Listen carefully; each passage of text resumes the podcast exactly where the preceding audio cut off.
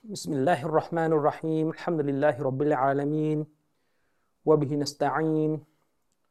ولا حول ولا قوة إلا بالله العلي العظيم والصلاة والسلام على رسول الله وعلى آله وصحبه ومن تبعهم بإحسان إلى يوم الدين أما بعد السلام عليكم ورحمة الله وبركاته เสียงของผมได้ยินชัดไหมครับชัดเจนครับโอเคนะครับก็เนื่องจากว่าเวลาพูดของเรามันมีระยะเวลาที่จำกัดนะครับผมก็จะเข้าประเด็นอย่างรวบรัดนะครับคือหัวข้อวันนี้ที่มอบให้คุยเนี่ยก็คือเป็นเรื่องของ Atheist กับลัทธิเสรีนิยมซึ่งด้วยกับเวลาที่จำกัดเท่าที่มีเนี่ยผมคงไม่ไปลงรายละเอียดการโต้แย้งอะไรที่เป็นพวกเนื้อหานะครับเพราะว่าถ้าจะฟังในรายละเอียดยาวๆเนี่ยก็แนะนำทุกท่านนะครับต้องติดตามในช่องสำนักพิมพ์อัสสบิกูลที่ผมทำอยู่นั่นก็จะเป็นลักษณะเนื้อหารายละเอียดเลยนะครับแต่ด้วยกับเวลาที่จำกัดซึ่งให้เราพูดกันราวๆ40นาทีไม่รู้ว่าจะมีถามตอบด้วยหรือเปล่าเนี่ยผมก็คงลงรายละเอียดในเรื่องการโต้แย้งในประเด็นลึกๆเนี่ยไม่ได้ด้วยกับเวลาข้อจำกัดนะครับแต่ว่าผมจะมาให้แนวนะครับในการทำความเข้าใจในปัญหาประเด็นเรื่อง Atheist นะครับสิ่งหนึ่งที่เราต้องเข้าใจปรากฏการณ์เรื่องของลัทธิปฏิเสธพระเจ้าแล้วก็ลัทธิเสรีนิยมเนี่ยโดยทางทฤษฎีเนี่ยคนเป็นเสรีนิยมเนี่ยคนเป็น Liberal เนี่ยอาจจะไม่จำเป็นต้องเป็น Atheist หมายถึงว่า Atheist เนี่ยเรานิยามว่าหมายถึงคนที่ปฏิเสธการมีอยู่ของพระเจ้าปฏิเสธการมีอยู่ของพระเจ้าในที่นี้หมายถึงว่ายืนยันเลยว่าพระเจ้าเนี่ยไม่มีจริงไม่ใช่ Agnostic ถ้า Agnostic เนี่ยหมายถึงพระเจ้ามีหรือไม่มีเนี่ยไม่รู้เหมือนกันอันนี้ประเภทหนึ่งอย่าเอามาปนกัน Atheist เนี่ยคือคนที่ยืนยันเลยว่าพระเจ้าเนี่ยไม่มีจริงในขณะเดียวกันกับลัทธิเสรีนิยมเนี่ยโดยพื้นฐานทางปรัชญาเนี่ยลัทธิเสรีนิยมหรือ Liberalism เนี่ยไม่จำเป็นว่าจะต้องเป็น Atheist เพราะว่าแนวคิดเสรีนิยมเนี่ยมาจากนักปรัชญาที่เป็นคริสเตียนด้วยซ้ำอย่างเช่นจอห์นล็อกเนี่ยมีชื่อเสียงที่สุดในการสร้างปรัชญาเสรีนิยมเนี่ยก็มาจากคนที่เป็นคริสเตียนแล้วก็อ้างอิงความคิดเรื่องเสรีนิยมในระดับพื้นฐานบางอย่างจากคัมภีร์ไบเบิลด้วยซ้ำฉะนั้นอาจจะไม่ใช่เงื่อนไขนะว่าถ้าเป็น Atheist ต้องเป็น Liberal หรือถ้าเป็น Liberal ต้องเป็น Atheist คนที่เป็น Liberal เนี่ยเป็นมุสลิมก็มีเป็นมุสลิมก็มีมุสลิม Liberal เนี่ยเป็นมุสลิมก็มีเป็นศาสนิกอื่นก็มีนะครับแต่ถ้าเป็น Atheist เนี่ยนะครับก็คือไม่เชื่อพระเจ้าไม่เชื่อในศาสนาคือเป็น Atheist เนี่ยอาจจะโดยทฤษฎีนะ Atheist เนี่ยหมายถึงไม่เชื่อในการมีอยู่ของพระเจ้าด้วยเหตุนี้นักปรัชญาบางท่านเขาก็เลยนับว่าศาสนาในตระกูลอาเทวนิยมศาสนาที่ไม่เชื่อพระเจ้าเนี่ยจะนับเป็น Atheist ไหมนี่ก็เป็นข้อถกเถียงทางทฤษฎีนะแต่ว่าท้ายที่สุดนะปรากฏการณ์ที่มันเกิดขึ้นในโลกสมัยใหม่คนที่เป็น Liberal เนี่ยเป็นพวกเสรีนิยมเนี่ยก็จะหนีไม่พ้นกับการจะต้องอ้างอิงหรือติดเชื้อความคิดหรือกระบวนทัศน์หรือโลกทัศน์ของ Atheist หนึ่งหรือสองข้อเข้ามานะครับพูดได้เลยว่าในยุคสมัยของเราเนี่ยความคิดแบบ Atheist กับความคิดแบบ Liberal เนี่ยมันจะอยู่ด้วยกันมันจะทำงานด้วยกันจะไม่ค่อยแยกเป็นเอกเทศเท่าไหร่นะครับเพียงแต่ว่าในบรรดากลุ่มคนที่นับถือในศาสนาต่างๆเนี่ยบางส่วนเนี่ยเขาไม่กล้าที่จะทิ้งศาสนาตัวเองคือหมายถึงว่ายังเชื่อในศาสนาตัวเองอยู่แต่ก็เชื่อไม่หมดทุกข้อเชื่อบางข้อบางข้อก็ไม่เชื่อก็จะเป็นลักษณะคือคนเหล่านี้เนี่ยจะมีวิธีคิดแบบ Atheist อยู่ในหัวเนี่ย1หรือ2ข้อเป็นอย่างน้อยแล้วก็จะมีวิธีคิดแบบ Liberal เนี่ยอยู่ในตัวเหมือนกัน1หรือ2ข้อฉะนั้นถ้าเรากลับมาพูดถึงสังคมมุสลิมนะสังคมมุสลิมมันก็มีบุคคลที่เป็นแบบเนี้ยเยอะโดยเฉพาะอย่างยิ่งคือในกลุ่มผู้ที่ศึกษาหาความรู้นะครับในระดับมหาลัยเนี่ยก็จะมีเยอะที่สมาทานหรือกินแนวคิดแบบนี้เข้ามาถ้าเราพูดง่ายๆนะคนที่แบบอยู่ตามบ้านเป็นชาวสวนชาวนาเนี่ยน้อยอะครับที่จะไปกินความคิด Liberal หรือความคิด Atheist เข้ามาฉะนั้นในความคิดแบบ Atheist หรือ Liberal เนี่ยมันจะเกิดขึ้นในหมู่เยาวชนที่ได้รับการศึกษาในระบบของมหาวิทยาลัยแล้วก็ระบบความรู้สมัยใหม่ซึ่งอันนี้คือจุดหนึ่งที่เราต้องเข้าใจนะครับว่าการศึกษาเนี่ยมันก็สร้างปัญหาต่อศรัทธาของเราเหมือนกัน ที่ผ่านมาเนี่ยเราพูดกันเรื่องความสัมพันธ์ของการศึกษานะครับคือถ้าเป็นการศึกษาในวิชาการอิสลามเนี่ยอันนี้ไม่มีปัญหาเราตัดประเด็นนี้ไปเลยแต่เวลาเราพูดถึงความสำคัญของการศึกษาในที่นี้คือการศึกษาทางด้านวิชาสามัญไม่ว่าจะเป็นสายวิทย์หรือสายศิลป์ก็ตามแต่เนี่ยเราที่ผ่านมาเนี่ยเราอาจจะลืมพูดให้มากไปหน่อยว่าการศึกษาในวิชาสามัญซึ่งเป็นการศึกษาที่ประชากรมุสลิมไทยส่วนมากเรียนสายนี้คือถ้าเราเอาตัวเลขมาดูกันนะระหว่างคนเรียนศาสนาโดยตรงหมายถึงว่าไปเรียนมหาวิทยาลัยต่างประเทศสายศาสนากับคนเรียนสามัญเนี่ยอะไรมันเยอะกว่ากันแน่นอนแหละครับคนเรียนสามัญเป็นประชากรส่วนมากคนเรียนศาสนาเป็นประชากรส่วนน้อยของสังคมมุสลิมถ้าผมเข้าใจตัวเลขไม่ผิดนะครับแต่ทีเนี้ยที่เราจะไม่ค่อยคำนึงกันก็คือปัญหาของการเรียนสามัญเนี่ยมันก็สอดแทรกไปด้วยแนวคิดนะครับที่เป็นภัยต่อหลักความเชื่อของเราเพราะว่าในความรู้ทางวิชาสามัญเนี่ยมันหนีไม่พ้นแหละที่จะต้องเอาทฤษฎีหรือความคิดนะของโลกตะวันตกเนี่ยเข้ามาใส่แล้วทีนี้ถ้าชุดข้อมูลที่เราจะเอามาสู้เอามารับมือเนี่ยมันไม่มีภายในสังคมมุสลิมเราเรียนศาสนากันมาเนี่ยเราก็ยังเรียนกับความรู้ชุดเดิมเนี่ยไม่ใช่ความผิดนะเพราะความรู้ชุดเดิมยังไงก็ต้องเรียนเราเรียนเรื่องละหมาดยังไงก็ต้องเรียนเพราะเราต้องละหมาดอัลเลาะห์สอบสวนเราเรื่องละหมาดจะกี่ร้อยกี่พันปีเราก็ต้องเรียนเรื่องละหมาดแต่เราเรียนเรื่องละหมาดแต่เราไม่อัปเดตเรื่องอื่นมันก็จะเกิดปัญหานะครับโดยเฉพาะเรื่องอื่นที่เราต้องอัปเดตเนี่ยเป็นเรื่องที่เกี่ยวข้องกับอัตตอฮีดเรื่องที่เกี่ยวข้องกับหลักศรัทธาของเราที่เรามีต่อพระผู้เป็นเจ้านะครับเกี่ยวข้องกับชะฮาดะห์โดยตรงมันก็จะเป็นปัญหาได้นะครับอันนี้ก็ฝากไว้ประเด็นที่1ก่อนก็คือว่าณวันนี้เนี่ยกลุ่มคนที่น่าเป็นห่วงที่สุดว่าจะโดนพิษของเสรีนิยมพิษของAtheistเนี่ยดึงเขาออกไปจากความเที่ยงตรงของศาสนาเนี่ยคือบรรดาเยาวชนคนที่มีการศึกษาในรั้วมหาวิทยาลัยนะครับที่เป็นมหาวิทยาลัยสากลทั่วไปไม่ใช่ของมุสลิมเราเนี่ยมันจะติดปัญหาตรงนี้อย่างมากนะครับ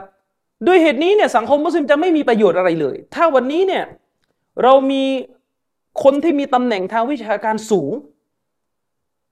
ถ้าเรามีคนเหล่านี้แต่คนเหล่านี้เนี่ยสมาทานความคิดแบบเสรีนิยมมา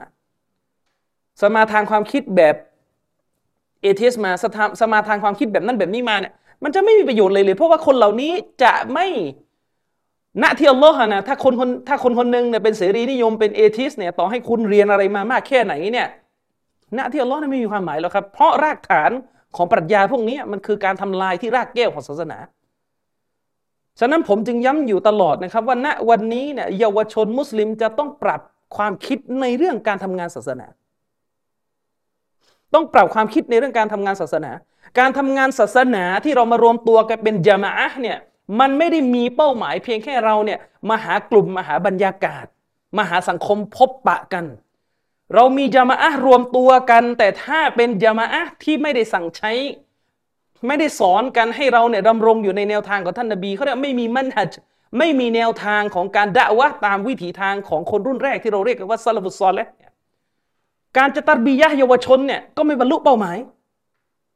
นะครับมันก็จะเป็นการขัดเกลาเยาวชนเพียงแค่เวลาชั่วครู่ชั่วคราวเหมือนกับบางญะมาอะห์น่ะเห็นเด็กติดยาก็ไปออกละหมาดนะครับไปออกละหมาดแต่ระหว่างที่ไปออกละหมาดเนี่ยไม่ได้มีการปูความรู้ให้มันดีกลับมาจากการออกญะมาอะห์ก็วนลูปอยู่ที่เดิมต่อนะครับผมจะยกตัวอย่างนะครับนี่ประสบการณ์ที่รับรู้มาเลยเยาวชนบางคนนะผมเพิ่งเห็นเลยเนี่ยเมื่อวานซืนเนี่ยไม่ใช่ประมาณสัก 4-5 วันละประมาณน่าจะประมาณ 4-5 วันละไม่ใช่เมื่อวานซืนเยาวชนบางส่วนเคยเป็นพี่ค่ายทำงานศาสนาแต่ตลอดเวลาที่เป็นพี่ค่ายทำงานศาสนาเนี่ยตัวเองมีพฤติกรรมเบี่ยงเบนทางเพศคือเป็นผู้ชายแต่อยากเป็นหญิงทีนี้เวลาเข้าไปอยู่ในค่ายทำงานศาสนาเนี่ยเวลาค่ายที่ทำงานศาสนาเนี่ยถ้ามันไม่ตรงเป้าต่อโรคที่ตัวเองเป็นมันก็แก้ไม่หายเด็กคนนี้ทำงานค่ายศาสนานะครับแต่ในใจเนี่ยตั้งคำถามกับอัลลอฮฺซุบฮานะฮูวะตะอาลาตลอดเกี่ยวกับเสรีภาพทางเพศของตัวเองในใจตั้งคำถามมาตลอดแต่ค่ายไม่ได้ตอบเรื่องนี้ค่ายไปล้างเรื่องอื่นไปล้างเรื่องเราต้องมีมารยาทต้องอะไรซึ่งเป็นสิ่งที่ดีนะแต่ชุบูฮาต ข้อคลุมเครือที่อยู่ในหัวใจของคนเนี่ยมันแก้ไม่ได้ฉะนั้นเคสแบบนี้เนี่ยที่ผมเจอมาในทำค่ายศาสนาเนี่ยน่าจะร่วม 4-5 ปีนะเท่าที่ผมทราบข้อมูลมาเนี่ยพอเข้าวัยทำงานจบปริญญาตรีแล้วเข้าวัยทำงานเนี่ยมันเป็นวัยที่จะมาทำค่ายเนี่ยคงไม่ทันแล้วแหละเป็นวัยที่ต้องเข้าไปทำงานใช้ชีวิตอยู่ร่วมกับคนที่ไม่ใช่มุสลิมต้องไปเจออะไรที่มันบั่นทอนอีหม่านตลอดสุดท้ายเป็นยังไงครับค่ายที่ทำมาก็เอาไม่อยู่ล่าสุดที่เจอมาก็คือเป็นผู้หญิงไปแล้วหมายถึงว่าแต่งตัวอะไรเป็นผู้หญิงไปแล้ววิวายกันตามร้านน้ำชาเรียบร้อยแล้วนะครับกินยากินอะไรกันจนเหมือนผู้หญิงไปแล้วฉะนั้นอยากจะฝากตรงนี้ว่าเราเนี่ยอยู่ในยุคสมัยต่างๆนะมันก็ต้องดูปัญหาที่เกิดขึ้นถ้ายุคสมัยนี้เป็นยุคสมัยที่กระแสสังคมเนี่ยมันลากเยาวชนออกไปด้วยกับฟิตนะชูบูฮัดก็เรียกว่าด้วยกับฟิตนะของความคลุมเครือด้วยกับฟิตนะของความคลุมเครือฟิตนะในโลกนี้มี2 อย่างครับฟิตนะเรื่องความคลุมเครือกับฟิตนะเรื่องอารมณ์ไฟต่ำฟิตนะห์เรื่องความคลุมเครือหมายถึงฟิตนะห์ที่เกิดขึ้นจากการตั้งคำถามจากการปล่อยข้อมูลที่คลุมเครือที่มาจากสังคมรายล้อมพวกเราสร้างความสงสัยความคลุมเครือต่อศาสนาซึ่งมันมีว่อนไปหมดทั้งหลักสูตรการเรียนทั้งสื่อทั้ง Facebook ทั้งสารพัดอย่างมันมีไปหมดทีนี้ถ้าฟิตนะห์เรื่องความคลุมเครือเกิดขึ้นแต่เราแก้ไม่ถูกจุดฟิตนะห์เรื่องความคลุมเครือเนี่ยแก้ได้ด้วยกับความรู้นะครับถ้าคนๆนึงเนี่ยเกิดความคลุมเครือขึ้นในหัวใจเราไปแก้ด้วยการพาไปละหมาดมัสยิดมันก็ไม่ตอบโจทย์นะครับเพราะความคลุมเครือเนี่ยมันอยู่ในหัวใจเราพาไปแก้ด้วยวิธีการพาไปละหมาดมัสยิดการพาคนไปละหมาดมัสยิดเนี่ยอันนี้มันแก้เรื่องฟิตนะห์เรื่องอารมณ์ไฟต่ำนะครับเช่นคนๆนึงอยู่ในบรรยากาศที่มีเพื่อนติดสุราติดกระท่อมติดอะไรเนี่ยอันนี้พาเขาออกอาจจะญะมาอะห์ที่ไม่ดีไปหาญะมาอะห์ที่ดีที่มัสยิดเนี่ยอันนี้มันแก้ได้แต่ถ้ามีความคลุมเครืออยู่ในหัวใจไปละหมาดที่มัสยิด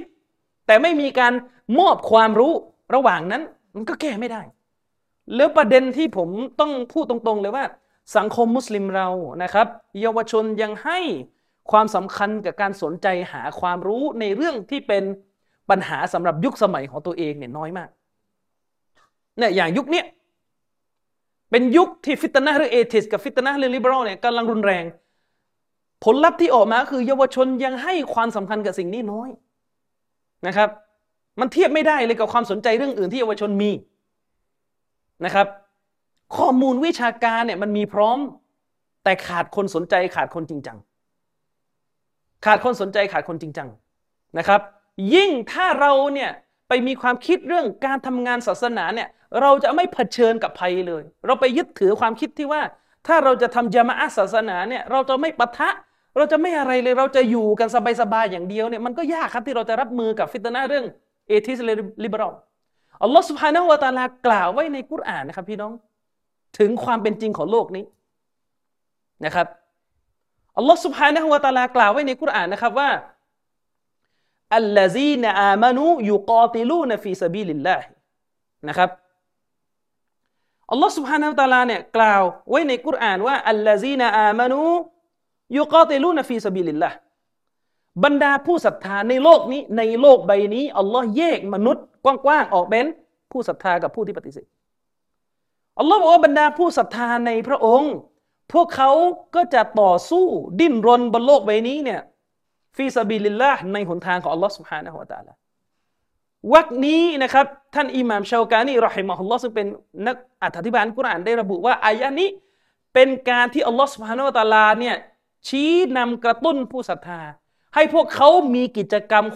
ความเคลื่อนไหวใดๆก็ตามแต่ที่อยู่บนฐานของการกระทำไปทั้งหมดเพื่อสถาปนาแนวทางของอัลลอฮ์ให้ประจักษ์ขึ้นบนหน้าแผ่นดินนี้วัลลซีนะกะฟะรูส่วนบรรดาผู้ที่ปฏิเสธอัลลอฮ์ซุบฮานะฮูวะตะอาลานั้นยุกอติลูนะฟีซะบีลิตตอฆูตพวกเขาเนี่ยต่อสู้บนหนทางของอัตตอฆูตอิหม่ามชาวกานีอธิบายว่าอัตตอฆูตตัวนี้คือหนทางของชัยฏอนและก็หนทางแห่งชิริกทั้งหลายทั้งปวงหนทางแห่งการปฏิเสธอัลลอฮ์ซุบฮานะฮูวะตะอาลาคาร์ลมาร์กซ์เนี่ยซึ่งเป็นบิดาของเอธิสต์คนหนึ่งในยุคอดีตเนี่ยเขาเคยเขียนในหนังสือของเขาที่มีชื่อว่าThe Communist Manifesto เนี่ยคำแถลงของพรรคคอมมิวนิสต์เนี่ย เขาบอกว่าประวัติศาสตร์ของมนุษยชาติเนี่ยล้วนแล้วแต่ดำเนินไปผ่านความขัดแย้งระหว่างชนชั้นคือหมายความว่ามนุษยชาติในอดีตนะตั้งแต่อดีตถึงปัจจุบันเนี่ยมนุษย์ขัดแย้งกันแต่ศูนย์กลางของความขัดแย้งนั้นคือความขัดแย้งระหว่างชนชั้นทาสสู้กับนายทาสนายทุนสู้กับแรงงานคาร์มาร์กซ์อ้างอย่างนี้แต่ในอิสลามเราไม่ยอมรับคำอธิบายนี้นะครับเพราะนบีมุฮัมมัดศ็อลลัลลอฮุอะลัยฮิวะซัลลัมเนี่ยท่านมาประกาศอิสลามในนครมักกะฮ์ท่านก็สู้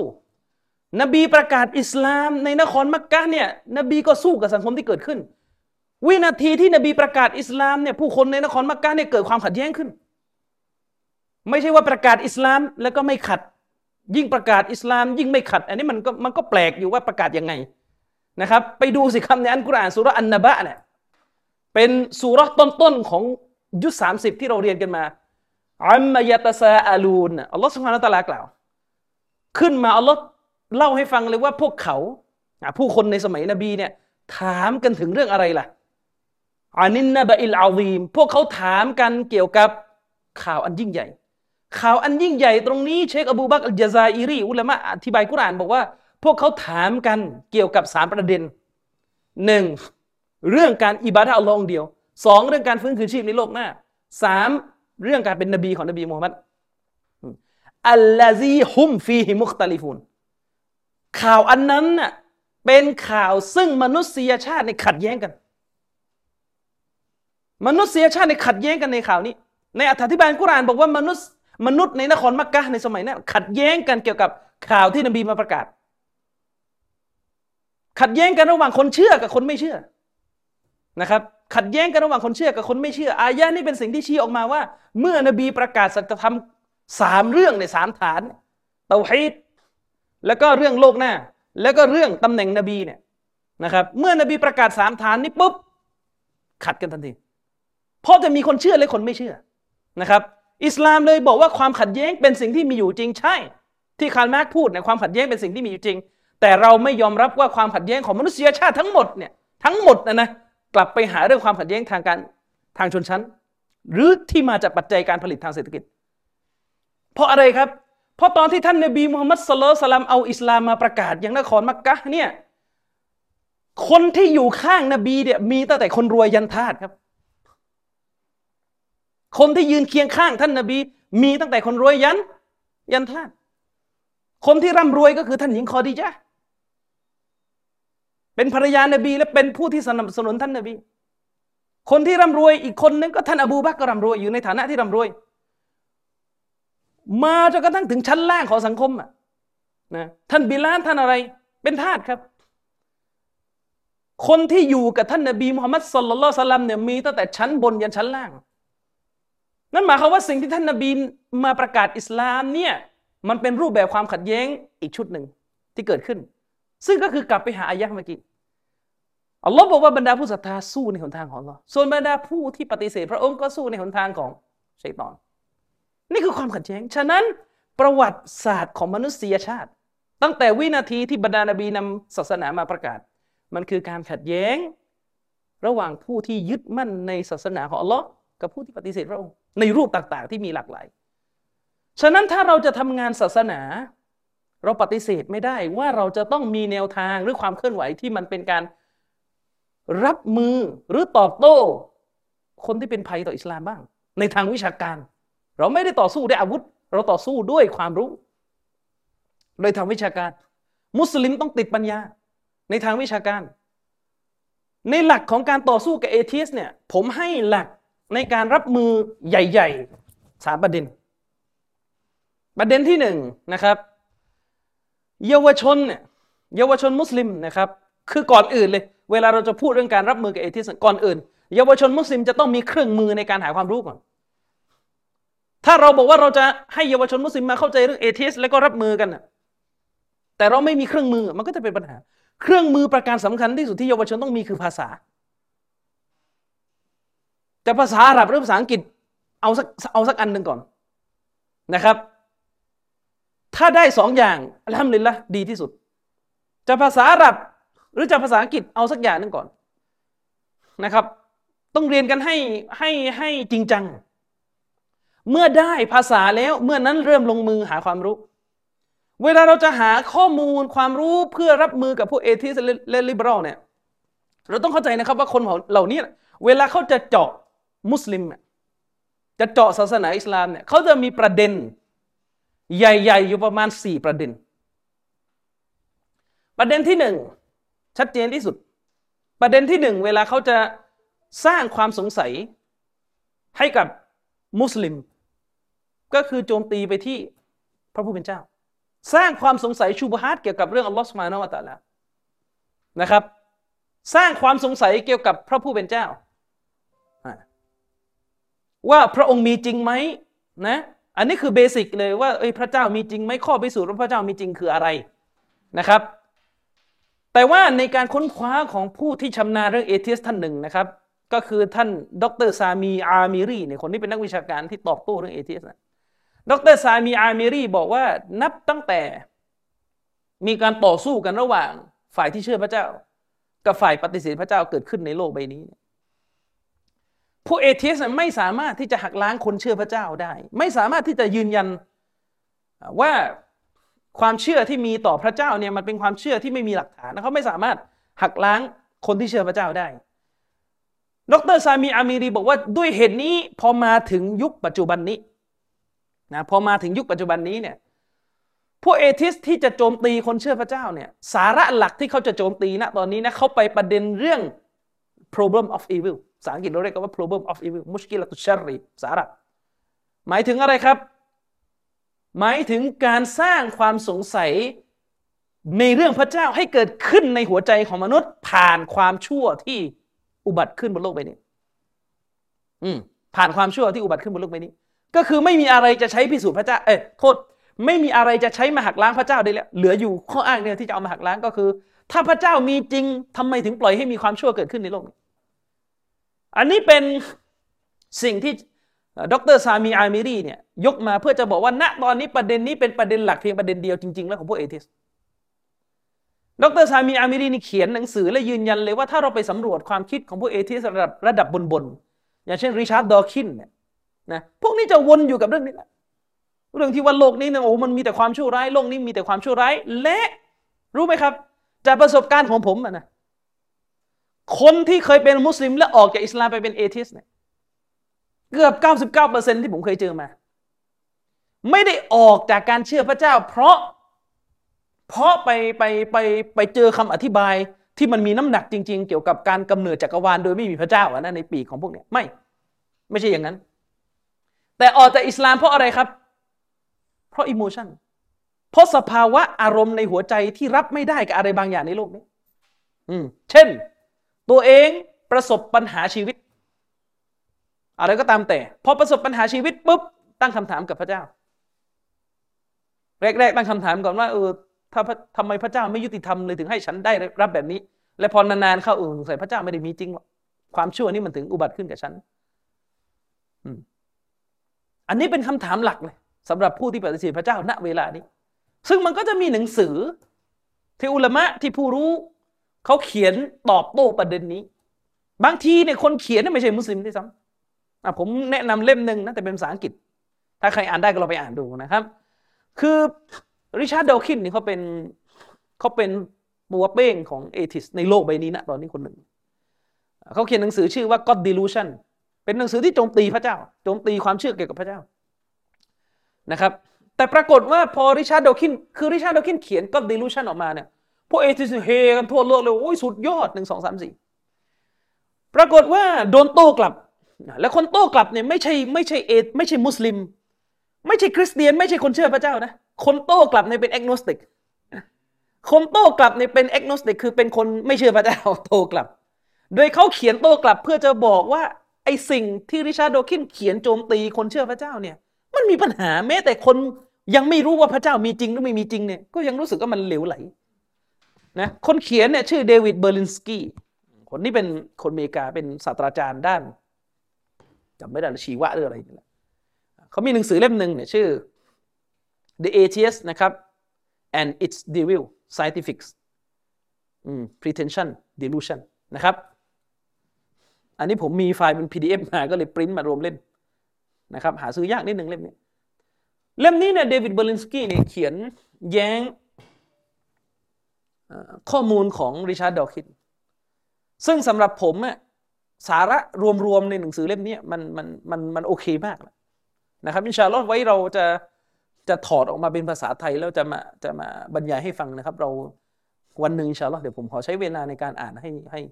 ให้ตกผลึกกว่านี้นิดนึงสื่ออ่านค่อนข้างยากเพราะว่าใช้ภาษาแบบปรัชญานิดนะครับอันนี้ก็เป็นเล่มหนึ่งนะครับเล่มส่วนอีกเล่มหนึ่งอันนี้เป็นภาษาอาหรับคนเขียนเนี่ยเป็นมุสลิมเป็นนักค้นคว้า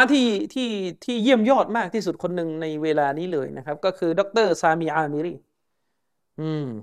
อันนี้คือหนังสือชื่อว่าบารอฮีนวูจูดิลลาห์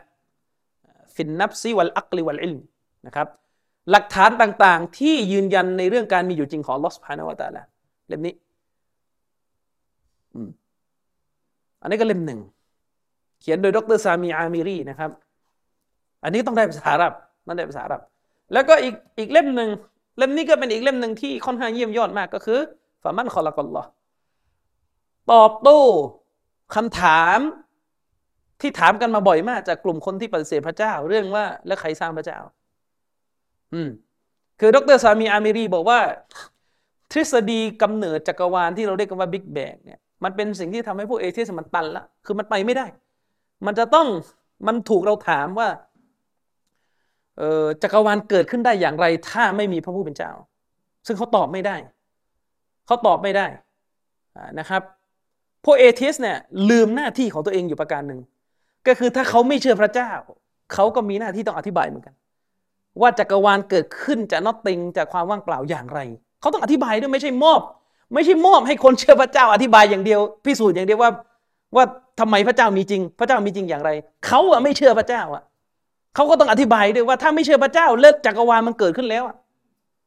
ต้องเป็นอย่างไรตรรกะง่ายๆเลยนะครับเอธิสฟังถ้าฟังอยู่นะตอบมาด้วยอย่าให้มันหลงประเด็นมันเหมือนกับผู้หญิงคนนึงอ่ะโดนขังอยู่ในบ้านหรือสมมติว่าโดนขังอยู่ในคุกเวลาบอกว่าโดนขังในคุกนี่หมายถึงว่าไม่มีคนเข้ามาไง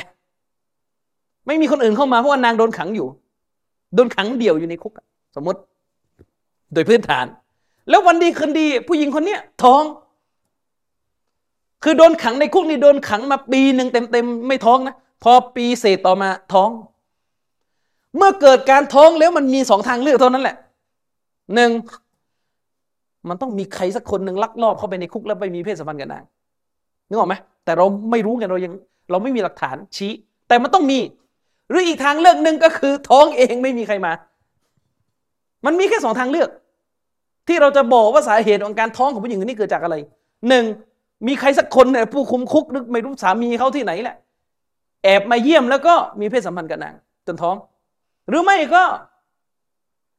ท้องขึ้นเองนึกออกไหมครับผมกำลังจะบอกว่าข้อขัดแย้งระหว่างเรากับเอธิสต์แบบนี้เลยคือจักรวาลมันเกิดขึ้นเรียบร้อยแล้วจักรวาลมันเกิดขึ้นด้วยกระบวนการที่ซับซ้อนยิ่งถ้าเอาทฤษฎีบิ๊กแบงเนี่ยก็ยิ่งซับซ้อนไปใหญ่เมื่อจักรวาลเกิดขึ้นมันมีสองคำตอบเท่านั้นหนึ่งมันมีปฐมเหตุของบิ๊กแบงมันมีผู้สร้างจักรวาลหรือไม่ก็เกิดขึ้นเองนะครับซึ่งดร.ซามีอามิรีนี่ก็เขียนหนังสือเล่มนี้ซึ่งเป็นหนังสือที่ดีมากนะครับมีหนังสือที่ดีมากแล้วมันจะทำให้เราเห็นเลยพอเราอ่านหนังสือเล่มนี้มันทำให้เราเห็นเลยว่าบางครั้งเนี่ยเอธิสต์ก็ตอบอะไรแผลงๆออกมาเยอะแยะไปหมดอย่างเช่นนักวิทยาศาสตร์เอธิสต์คนหนึ่งเขาบอกว่าก่อนหน้าจะมีจักรวาลเกิดขึ้นมีเวลาอีกชุดหนึ่งอยู่ซ้อนเข้าไปอีกคือเหมือนเขาต้องเชื่อว่ามีเวลาดำรงอยู่จักรวาลมันถึงจะเกิดขึ้นจากความว่างเปล่าได้เขาก็เลยบอกว่ามันมีเวลาอีกชุดหนึ่งอยู่ก่อนหน้ากำเนิดจักรวาลซึ่งไอ้สิ่งเหล่านี้เป็นสิ่งที่พิสูจน์ไม่ได้เลยเป็นทฤษฎีลอยๆที่ตั้งขึ้นมาเลี่ยงคำว่าพระเจ้าไปหาเวลามั่งหาสสารมั่งหากฎมั่งฟิสิกส์มั่งอะไรมั่งนะครับเล่มนี้สำคัญอันนี้ประเด็นที่หนึ่งนะครับสำหรับการรับมือกับเอเธียสสมัยนี้เนี่ยคือหนึ่งเรื่องของพระเจ้าโดยตรงนะครับญะมาอะห์ที่เราตั้งขึ้นมาเพื่อดึงเยาวชนเข้าร่วมเนี่ยจะต้องมีกระบวนการมอบความรู้สิ่งนี้ เราทำญะมาอะห์เนี่ยเราบรรยายหลายต่อหลายเรื่องเนี่ยเราอย่าลืมบรรยายประเด็นนี้เพราะนี่คือภารกิจของการประกาศศาสนาตามแนวทางนบีคือการทำให้คนเนี่ยกลับมาอิบาดะห์องค์เดียวเตาฮีดนะครับเราบรรยายเรื่องวิชาการศาสนาเนี่ยเราบรรยายชมรมมุสลิมเราบรรยายได้หลายเรื่องเรื่องโลกมุสลิมเรื่องอะไรแต่เราอย่าลืมความสำคัญของเรื่องนี้อันนี้ข้อที่หนึ่งในการรับมือกับเอทิสข้อที่สองเวลาเอทิสเขาจะเจาะมุสลิมเขาก็จะมาในเรื่องของกฎหมายชะรีอะห์เวลาไปเถียงเรื่องการมีอยู่ของพระเจ้าไปไม่ได้แล้วก็จะมาเรื่องของอะไรครับเรื่องของกฎหมายชะรีอะห์จะมาเรื่องของกฎหมายชะรีอะห์ก็คือจะบอกว่าคือพยายามจะเอากฎหมายชะรีอะห์แต่ละข้อเนี่ยมาแย่มุสลิมทำไมอิสลามแบบนี้ทำไมอิสลามมีประหารมุรตัดทำไมอิสลามมีกฎหมายนะว่าด้วยเรื่องของคนลิวาดทำไมแล้วเราก็จะพบว่ามุสลิมบางส่วนโดยเฉพาะในพูดตรงๆเลยนะมุสลิมที่ปิดตาข้างเดียวและไม่รู้จักยอมรับความจริงว่าปรัชญาการเมืองแบบประชาธิปไตยเนี่ยมันไปไม่ได้กับอิสลามนี่เราพูดตามทฤษฎีนะครับผมไม่ได้พูดถึงเรื่องการใช้ชีวิตอยู่ในโลกประชาธิปไตยอันนี้แน่นอนเราอยู่ในโลกในประเทศที่ปกครองด้วยประชาธิปไตยเราก็ให้ความร่วมมือทางกฎหมายเท่าที่ให้แต่ถ้าเราพูดที่ตัวปรัชญาการปกครองเวลาเราเนี่ยพยายามผสานในสภาพที่มันย้อนแย้งและขัดแย้งกันเองระหว่างอิสลามกับประชาธิปไตยสุดท้ายมันก็เลยเกิดภาวะไปไม่สุดทางนะครับมันเกิดภาวะไปไม่สุดทางเวลาเขามาโจมตีกฎหมายอิสลามเช่นกฎหมายอิสลามมีเรื่องประหารมุรตัดกฎหมายอิสลามมีเรื่องบทลงโทษคนลิวาดกฎหมายอิสลามมีบทว่าในเรื่องของคนที่เรียนแบบเพศตรงข้ามมีสิ่งเหล่านี้ปรากฏอยู่กฎหมายอิสลามมีบทว่าในเรื่องสตรีเรื่องการเป็นพยานในศาลสารพัดอย่างสุดท้ายเราก็ไปไม่ได้ไปไม่สุดเพราะเราเนี่ยไปตั้งตัวบนฐานว่าเราจะเอาเดโมแครซีไม่ได้เอาอิสลามเป็นฐานเราไปเอาเดโมแครซีเป็นฐานซะละสุดท้ายมันก็เกิดปัญหาพอมันไปไม่ได้ปรากฏการณ์หนึ่งที่ผมเห็นเกิดขึ้นคืออะไรรู้ไหมครับมันก็จะเกิดการออกมาบิดเบือนหลักกฎหมายอิสลามเพื่อทำให้มุสลิมสามารถที่จะตอบคำถามคนที่ปฏิเสธอิสลามได้ซึ่งมันไม่ใช่นะครับมันมีแต่ทำให้ทุกอย่างแย่ลงนั้นเพราะว่าเราไม่มีความรู้ในการโต้แย้งที่มันดีแล้วมันก็เกิดปรากฏการณ์ของการออกมาบิดหลักการอิสลามทีละข้อ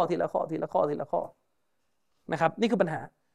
ฉะนั้นประเด็นเรื่องกฎหมายชะรีอะห์เนี่ยที่เขาโจมตีอิสลามแต่ละข้ออันนี้ก็ต้องศึกษาว่ากันไปต่างหากอีกมันก็จะมีหนังสือเกี่ยวกับด้านนี้ซึ่งผมไม่สามารถที่จะเอามาเล่าทุกเล่มนะไม่สามารถที่จะเอามาเล่าทุกเล่มนะครับมันก็จะมีหนังสือว่าด้วยสิ่งนี้โดยตรงขึ้นมาอีกอันนี้คือข้อที่สองซึ่งกฎหมายชะรีอะห์เนี่ยณบัดนี้มันจะมีอยู่ 2-3 เรื่องที่พวกเอทิสต์ปล่อยข้อมูลทำให้คนเนี่ยสงสัยในอิสลามเรื่องของการประหารมุรตัดและก็เรื่องของการลงโทษคนที่ลิวาดนะครับหลักๆจะเป็น2ข้อนี้เป็นหลักซึ่งอันนี้ก็ต้องอภิปรายแยกต่างหากนะครับ3การโจมตีอิสลามจะมาจากประเด็นเรื่องของชีวิตของท่านนบีมุฮัมมัดศ็อลลัลลอฮุอะลัยฮิวะซัลลัมจะมาจากเรื่องชีวิตของท่านนบีมุฮัมมัดศ็อลลัลลอฮุอะลัยฮิวะซัลลัมถ้าเราตามข่าวเมื่อเร็วๆนี้ที่มีกรณีของเอทิสต์คนหนึ่งเขียนนิยายโจมตีท่านนบีก็คือซัลมารุชดีละนะตุลลอฮ์อะลัยฮิเนี่ยนะครับซัลมารุชดีจริงๆควรเรียกว่าซัลมาริชกีนะซัลมานชิรกีโทษควรเรียกว่าซัลมานชิรกีหรือซัลมานอิลฮาดีซัลมานบิดอีอะไรก็ว่ากันไปอย่าไปเรียกว่าซัลมานรุชดีต้องเรียกว่าซัลมานชิรกีนะครับซัลมานรุชดีนี่ก็เขียนโจมตีท่านนบีมุฮัมมัดหนังสือที่มีชื่อว่าซาตานิกเวิร์สก็คือเอาหะดีษที่มันไม่ค่อยจะแข็งแรงนะซึ่งเป็นหะดีษที่ระบุว่าท่านนบีมุฮัมมัดศ็อลลัลลอฮุอะลัยฮิวะซัลลัมเนี่ยเคยชมจวิตของพวกมุชริกีน อูซุบิลลาฮิมินซาลิกท่านนบีมุฮัมมัดไปชมจวิตของมุชริกไปชมลาตอุซามานะเพื่อจะเอาใจพวกมุชริกสมัยนั้น ซึ่งหะดีษเหล่านี้เป็นหะดีษที่บาติลหะดีษเมาฎูอ์หะดีษเกหะดีษขาดตอนนี่ก็ว่ากันไปมีหลายกระแสบางหะดีษก็มุรซัลอิหม่ามอัลบานีเราะฮิมะฮุลลอฮ์เนี่ยวิเคราะห์เรื่องนี้โดยตรงผมกำลังจะบอกว่ามันมีอีกหนทางหนึ่งที่เอทิสต์เขาจะโจมตีอิสลามก็คือเอาประวัติชีวิตของท่านนบีในมิติต่างๆมาโจมตีซึ่งโดยมากที่กระทำณเวลานี้ก็คือไปเอาข้อมูลเกี่ยวกับท่านนบีมุฮัมมัดที่ถูกถ่ายทอดผ่านหะดีษหรือตารีคเรื่องเล่าต่างๆในประวัติศาสตร์ที่มันไม่ซอฮีฮ์มาอิหม่ามอัลบานีเราะฮิมะฮุลลอฮ์ซึ่งเป็นนักหะดีษย้ำอย่างมากเลยว่าปัญหาใหญ่ของประชาชาติอิสลามตอนนี้ก็คือการที่เราเรียนประวัติท่านนบีมุฮัมมัดศ็อลลัลลอฮุอะลัยฮิวะซัลลัมด้วยกับสายรายงานที่ไม่ซอฮีฮ์ผมเชื่อนะครับว่านักศึกษาที่อยู่ในนี้หลายท่านเรียนประวัตินบีกันมาเนี่ยหลายท่านเลยครับพวกท่านฟังข้อมูลเกี่ยวกับประวัติชีวิตท่านนบีเนี่ยหลายเรื่องไม่ซอฮีฮ์หลายเรื่องเนี่ยไม่ซอฮีฮ์นะครับไม่มีเวลาจะเล่าแต่ว่าเอาสั้นๆคือหลายเรื่องนี้ไม่ซอฮีฮ์ทีนี้พอหลายเรื่องไม่ซอฮีฮ์เนี่ยพอเราอะสังคมมุสลิมเราอะอยู่กับประวัตินบีแบบก็ไม่ได้คัดกันแล้วว่าอันไหนซอฮีฮ์อันไหนฎออีฟเนี่ยคนกาเฟรที่เขาจะโจมตีอิสลามเขาก็ไปคุยหนังสือพวกตารีคต่างๆที่บันทึกประวัตินบีแบบซอฮีฮ์บ้างไม่ซอฮีฮ์บ้างเนี่ยแล้วก็คัดเอาของไม่ซอฮีฮ์เนี่ยมาแล้วก็มาโจมตีท่านนบีมันก็เลยเกิดปัญหาขึ้นอย่างนี้เป็นต้นนะครับอันนี้คือมุมที่3ที่อยากจะให้พวกเราตระหนักว่าเราจะต้องมีการแก้ไขเนื้อหาเกี่ยวกับการเรียนประวัติท่านนบีเนี่ยตัดเวอร์ชั่นที่มันดออีฟออกไปนะครับพยายามอัปเดตนะครับฝากสำหรับนักแปลมุสลิมหลังจากนี้เวลาเราจะไปแปลประวัติชีวประวัติท่านนบีมาจากหนังสืออะไรก็ตามแต่พยายามเลือกหนังสือที่เขาคัดกรองของซอฮีฮ์มาดีกว่านะครับเพราะไอ้ความไม่ซอฮีฮ์ที่ถูกเอามาเขียนเป็นตำราประวัติศาสตร์เนี่ยมันสร้างปัญหามาเยอะนะคนที่ไม่ใช่มุสลิมนะเวลาจะโจมตีศาสนาอิสลามในเรื่องประวัติศาสตร์ก็ไปเอาหะดีษที่มันไม่ซอฮีฮ์เกี่ยวกับท่านนบีมุฮัมมัดเนี่ยมาโจมตีส่วนอีกพวกนึงที่อ้างตัวเองว่าเป็นมุสลิมอย่างเช่นชีอะห์เนี่ยอันนี้ก็โจมตีซอฮาบะห์นะเล่นงานซอฮาบะห์ทีละคนเล่นงานอบูบักรอุมัรอุสมานอาลีสารพัดอย่างก็เอาของไม่ซอฮีฮ์เหมือนกันมาโจมตีแบ่งกันเจาะแบ่งกันทำลายอิสลามนะครับแบ่งกันเจาะแบ่งกันทำลายอิสลามและปัญหาก็คือสังคมมุสลิมเราเนี่ยผู้ใหญ่บางท่านเนี่ยนะครับยังไปใยดียังไปเข้าข้างยังไปนู่นไปนี่ไปนั่นกับชีอะห์ง่ายๆนะครับเวลามีการพูดถึงเรื่องการปกครองการเมืองในอิสลามในเวทีใดก็ตามแต่เนี่ยยังคงมีกลิ่นอายของการโจมตีท่านมูอาวิยะห์ปรากฏอยู่อันนี้คือร่องรอยของชีอะห์เป็นร่องรอยของข้อมูลที่เรารับมาจากชีอะห์ผ่านสายรายงานที่มันใช้ไม่ได้นะครับแล้วก็เอาไปโจมตีการปกครองของท่านมูอาวิยะห์บินอบีซุฟยานนะครับ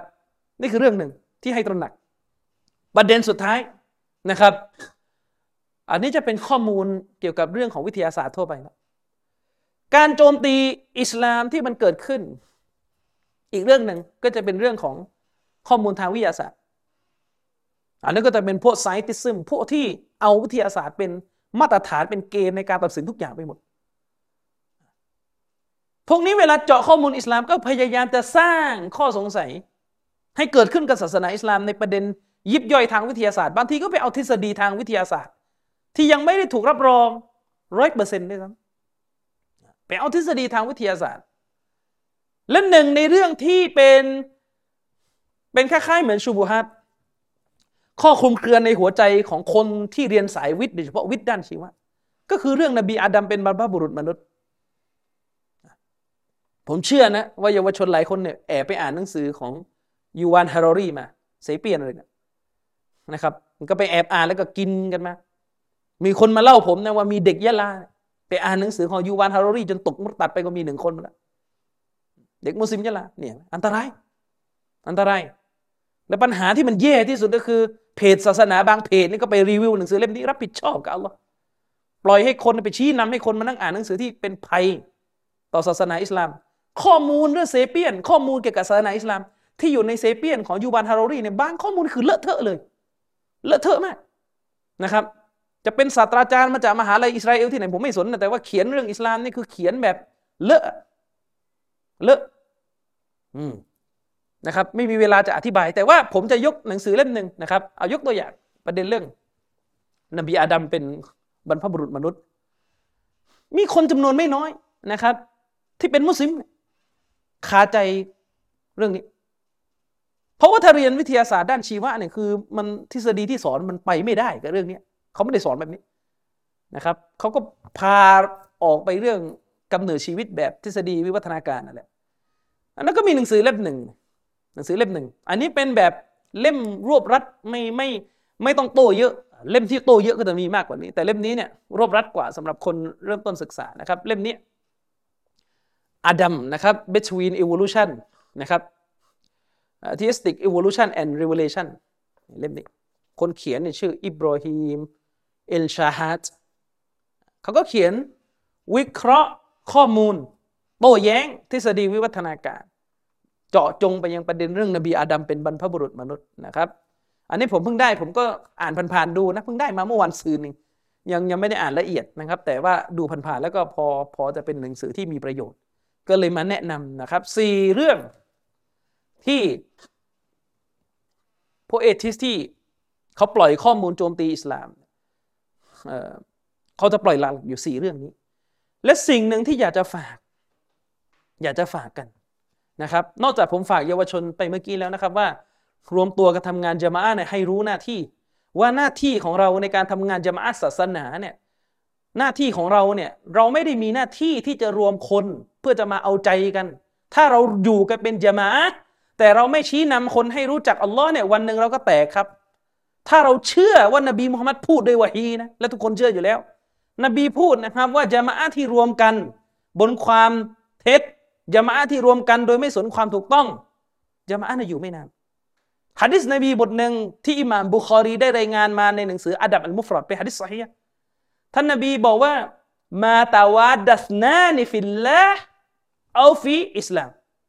ฟะยุฟัรริกุบัยนะฮุมาอิลลาบิซันบินยุหดิซุอะฮดุฮุมาท่านนบีบอกว่าไม่มีคนสองคนที่มารวมตัวกันแล้วรักกันในหนทางของอัลลอฮ์แล้วอัลลอฮ์ก็จะไปแยกเขาออกจากกันในตอนหลังไม่มีหรอกเว้นแต่ว่าถ้ามีกรณีแบบนี้เกิดขึ้นก็เพราะว่ามีหนึ่งในสองคนนั้นทำบาป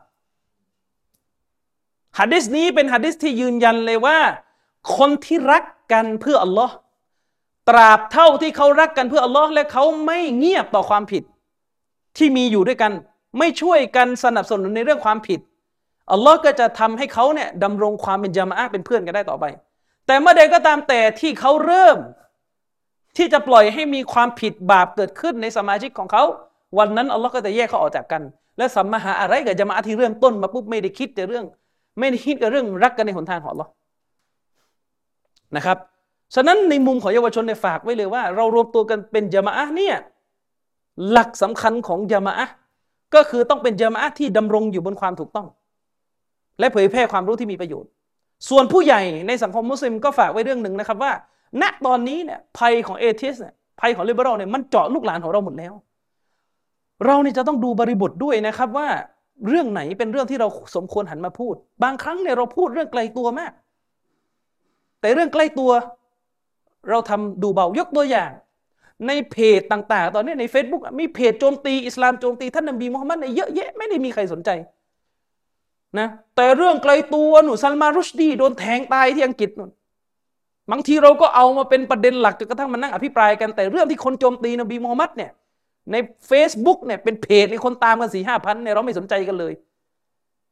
มันก็เป็นปัญหาหรือบางท่านก็สนใจเรื่องการเมืองรัสเซียซะเยอะเกินนะครับประเทศนู้นบอยคอตประเทศนี้ยูเครนยิงอย่างนั้นอย่างนี้แต่ลูกหลานของเราเนี่ยนะครับยึดแนวคิดเสรีนิยมจนกระทั่งแห่ขบวนชิริกฟาโรห์บนท้องถนนแล้วก็ไม่ได้พูดไม่ได้สนใจอะไรกันแบบนี้มันก็ไม่ไหวเหมือนกันนะครับก็ฝากส่วนนี้ไว้นะครับก็ด้วยกับเวลานะครับก็อินชาอัลเลาะห์ประมาณนี้นะครับอัลบิลลาฮิตอฟิกวัลฮิดายะฮ์อัสสลามุอะลัยกุมวะเราะห์มะตุลลอฮิวะบะเราะกาตุฮ์วะอะลัยกุมสลามวะเราะห์มะตุลลอฮิวะบะเราะกาตุฮ์ครับอาจารย์จะมี10นาทีนะครับสำหรับเป็นช่วงถามตอบนะครับสำหรับผู้ที่มีคำถามสามารถเรซแฮนด์ยกมือขึ้นมาก็ถามได้หรือว่าไม่สะดวกก็สามารถพิมพ์ในช่องแชทได้เลยครับ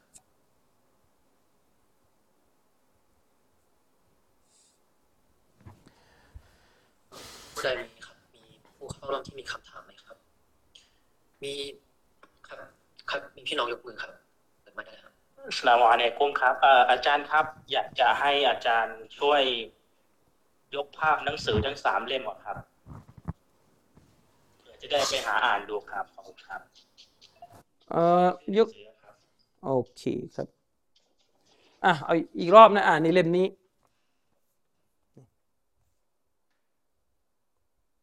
เห็นนะครับเล่มนี้แล้วก็เล่มนี้อันนี้เป็นภาษาอาหรับนะครับอันนี้ก็ฝากพี่น้องซื้อมาจากอียิปต์แล้วก็เล่มนี้แล้วก็เล่มนี้อันนี้ผมโหลดเป็นไฟล์ PDF นะเขาสแกนมาเพราะว่าตัวเล่มจริงมันหาซื้อยากแล้วก็หนังสือฝรั่งมันแพงด้วยนะครับเวลาเราซื้อครับผมเดี๋ยวผมจะช่วยพิมพ์ให้ในช่องแชทนะครับที่หนังสือทั้งสีเลยนะครับแล้วก็มีท่านใดมีคำถามเพิ่มเติมหรือเปล่าครับ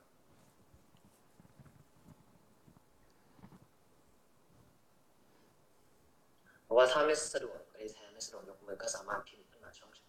ครับผมพี่น้องครับยกมือขึ้นมาครับเปิดไมค์พูดได้เลยครับ